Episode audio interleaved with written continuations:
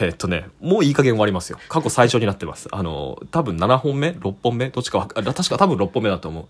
いや、7本目？わかんないけど、まあ、どっちでもいいわ。あの、9月23日の深夜3時半頃に撮ってます。で、引き続きのかける N ですが、あの、えー竹谷丹治君というえー友人のえー新聞記者さんをゲストに迎えて、まあ、得難い、えー文章の冗長性となんかこ講話の比喩みたいな話についていろいろ喋ってます。でさっきの話の続きに戻るとあの災害報道に関してあの23行で済むレベルの事実記述っていうのをそのまま記事として起こしてくる記者が後を絶たんと。でそれを5行10行にたあの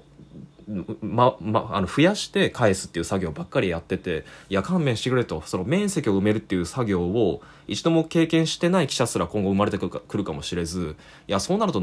なんかこうどうなっていくんだ記者のなんかこう文体構成力が文章構成力はってことを彼嘆いてて。で俺最初これ何を投げてるのか意味わかんなかったのよ。つまり産業にしか満たないえっと、自立記述の文章であるならばそれを5行10行に出すってことはなにに膨らませるってことは冗長性が含まれてるってことでこれ無駄じゃんと。で必要なのは速報性であってなんかそんな冗長性膨らませる作業が必要なんじゃないじゃんとかって思ったりしたんだけどあの彼が例に出した記事とかを読ませてもらってよく分かったわけ。あつまり、あの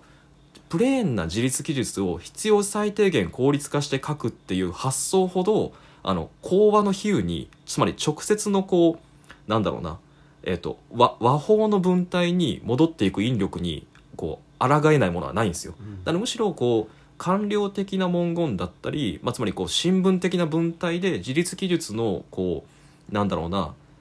断言、えー、と防衛と留保を含んだあの膨らましによって人はあの例えば接続詞的な比喩も含むようなあの直接に喋ってるんだって和法にこう文文体が戻っていく引力を遠ざけることが、まあ、そういう操作によって初めて可能になるんだってことを、まあ、文章を読んで思ったりしたのよね。っていったところでなんかそうさっきそう。竹谷君がなんか言いかけたけど。まあその災害報道も同じなんだけれども、うん。特にそのコロナ第一波の時に、うん。まあ、通信社系の記事が特にそうだったけれども、うん。東京で感染者何人っていう見出しがあって、うんうんうん。それ記事のリンクを開いたら、うん。東京に感染者何人としか書いてへんわけですよ。いやそうそう。あれはマジ笑えるよね、ええ。何度もそういうの含まされて俺なんか騙しリンクかなと思ったもんもうね報道っていうのがああいったものになってるわけだから、いやしかもさこれさっきその災害報道の話でねそのコロナ禍の話も拾いつつちょっとこうさらに言いたかったのがさ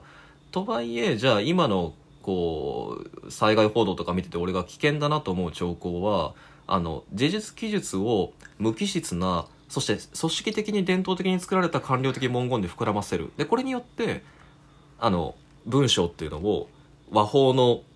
に引っ張られていく誘惑から遠ざけることができる。でこれこれはいいじゃん。でもそうではなくてあのベタに不安を煽る就職的記述で膨らませるっていうものが最近ボコボコ特に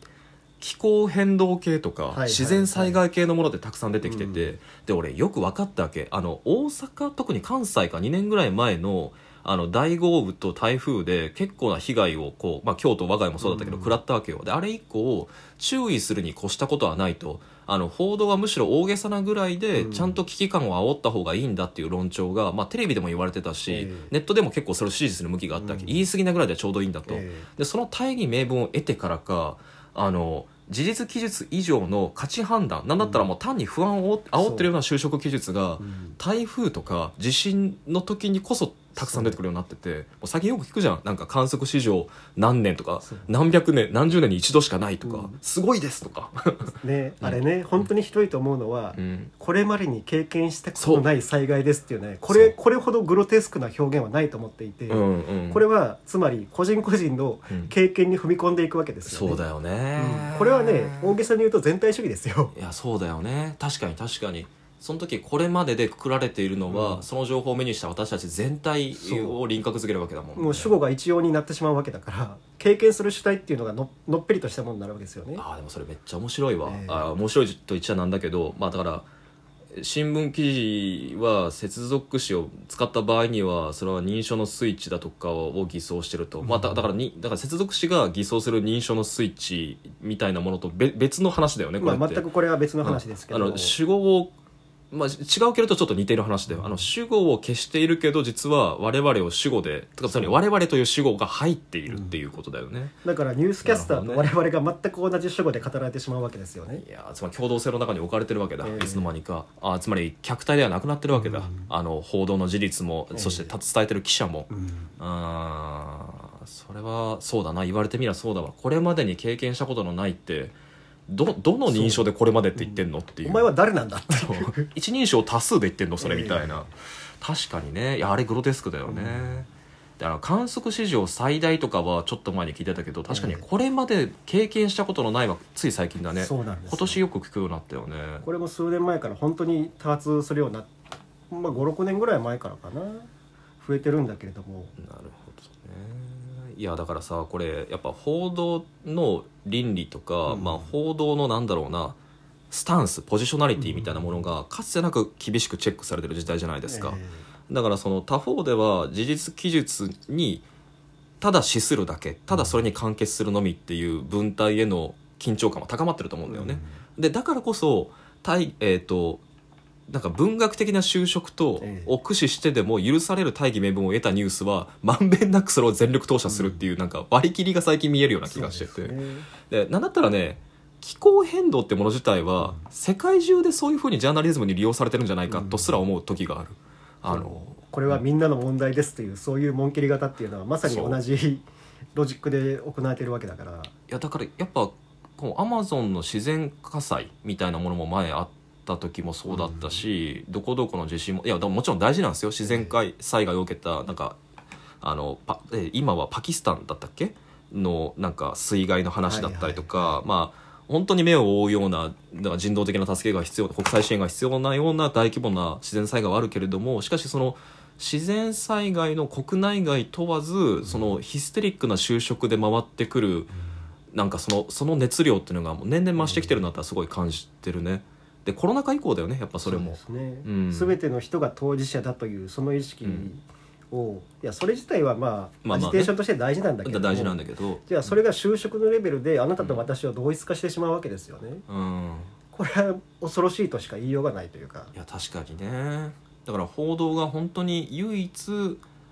まあ、しかも天気予報ですら結局あれは予報だから、あの角度を持って断定できる情報ではないわけじゃん、うん。ででもだからこそ天候においてだけはあのこう予期と予想を持って就職的な言語を使っても良い量やであって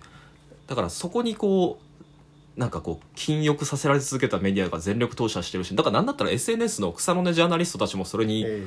組みするわけでいやーそっか。えだってその災害報道とか時もうん。現地リポーターと、うん。あのスタジオが中継するわけですようんね、うん。そしたら現地の誰それさん、うん。現状を教えてくださいっうん。てなると、うん。まず現地リポーターはうん。災害報道を始める前にうん。必ず枕言葉にうん「私は今安全な場所から中継しています」って必ず言うんですよ。あ言うん。だよね。あれ面白いよね。だから散々いろんなこと言われてきたからね今まで、えなんだったら演技もあったからねこれまで、えそうそれ自体がおかしな話で結局、あのみんな同じなんだっていうなんかそういうユニバースを作ろうとしてるわけじゃないですか。うんうんうん。メディアの特権性みたいなものがどんどん薄れていってるということでもあるし、なるほど。だし特権性がないかのように振る舞ってるとも言えるしってことだよね、いやー。だって実際には安全なところから中継してるわけないんだから。まあねそんなわけないよね。で渡航もしてるわけだしね、ええ。なんだったらからそういう形でなんか架空の共同性を浸透させてるっていうのはね本当にひどいことだと思うんですよ。なるほど、うん。なるほど、まあなんかさっきの接続詞の話からどんどんそれていって、うん、今のジャーナリズムはひどいっていう話にちょっとなってして、ま、なってきてますけど、うんうんうん。なるほどね。だから僕たちが今追体験してるのはひょっとしたらあの、まあ、特に今日は英新聞の話がたくさん出たから英新聞の歴史だけで絞って言うなら、まあ、め明治に誕生したんですよね。大阪朝日新聞。英新聞社はね。でそこから今に至るまで実はその報道の現場の中でプレーンな自立記述ですという体をその文体レベルで作りながらもそこには多重の認証性が隠されていて、で逆もしかりと一人称で書かれているものを多重認証によって責任を分散させるような仕組みっていうのも同時に編み出したりだとかしていてその表裏のなんかその説明責任のえ外在化のテクニックみたいなもの、あとあるいはその多重の責任っていうのを一つのアカウントにまとめ直すっていうその編纂のこの表裏一体のあの分析のなんかチラシのテクニックっていうのを、あの SNS みたいななんだろうなあある意味草の根報道メディアみたいなものが人口に感謝したことで、まあ、そその可能性その技術と小ずるさみたいなものを、まあ、知らずのうちに僕らもあの追体験していってることになってると。ででそうなるとキューラのメディアは、まあ、ということで我々ジャーナリストはという共同性すら確保しようとすしてきてる節すらあると。うん。まあ認証の統合っていう切り口でいうと、うん。さっき言ってたその、うん。コラムなりなんなり新聞記事なりっていうのも、うん。その架空の認証を一つのストーリー、えー接続語を内面化したうん。文章立てにすることによって一人語りであるかのように構築するっていうところも、まあこの場合架空の認証なんだけれども、うん。これを人一人称であるかのように統合的に書くっていうところも、うん。まあ今そのジャーナリズムの災害報道とかで起こっているうん。我々っていう架空の共同性を作るっていうことも結構うん。ベースは実は同じというか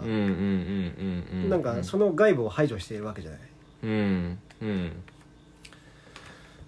いやーでもそっか。だから本当はあれかもねその報道というものから完全に認証を消そうと思うと映像そのものでただなだだ流しするっていうのがだからライブカメラにずっと張り付いてる人とかいるわけじゃないですか、まああれはひょっとしたら一番プレーンな非認証的な報道の形かもしれなくて、でしでもあれは報道じゃないって俺ら同時に思うわけじゃん、だからやっぱそうだね、うん。ああもう残り20秒しかないけど。ただまあそうなっていくなっていう予感は安倍晋三が打たれた時に感じましたね。まあねうん。やっぱだから映像アーカイブをただ一日中中継し続けるっていうことがひょっとしたら一番プレーンな事実として受け入れるほかない段階に来てるのかもしれない、うん。あ終わりです